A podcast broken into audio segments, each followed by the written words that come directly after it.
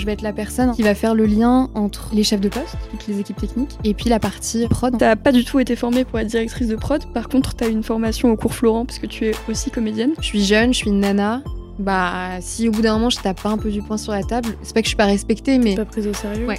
Exactement. J'ai réalisé à quel point c'est un métier que t'apprends sur le terrain. J'ai besoin d'être animée par ce que je fais. Il y a pas mal d'histoires horribles dans le cinéma, mais il y en a aussi des très belles et des gens qui sont prêts à aider les jeunes de Bien sûr. Est-ce que tu poses beaucoup de questions à d'autres directeurs de production ou est-ce que ça t'est venu instinctivement T'es un peu la, la patronne, entre Mais oui. guillemets. Donc c'est-à-dire que parfois t'as des, t'as des personnes qui ont deux fois ton âge et tu dois, entre guillemets, leur ordonner de faire des choses. Il y a un, un technicien qui me disait, euh, pour moi, une directrice ou un directeur de production euh, qui me fait pas peur, c'est que je vais souffrir sur le tournage. Je suis à un point de ma vie où on est en train de m'appeler et où je- j'ai l'impression d'être face à une falaise en fait. Et je me dis, mais j'ai pas du tout les épaules pour ça. Est-ce que tu sens que ce syndrome de l'imposteur est un frein pour toi? J'étais complètement tétanisée et je savais pas ce que je foutais là.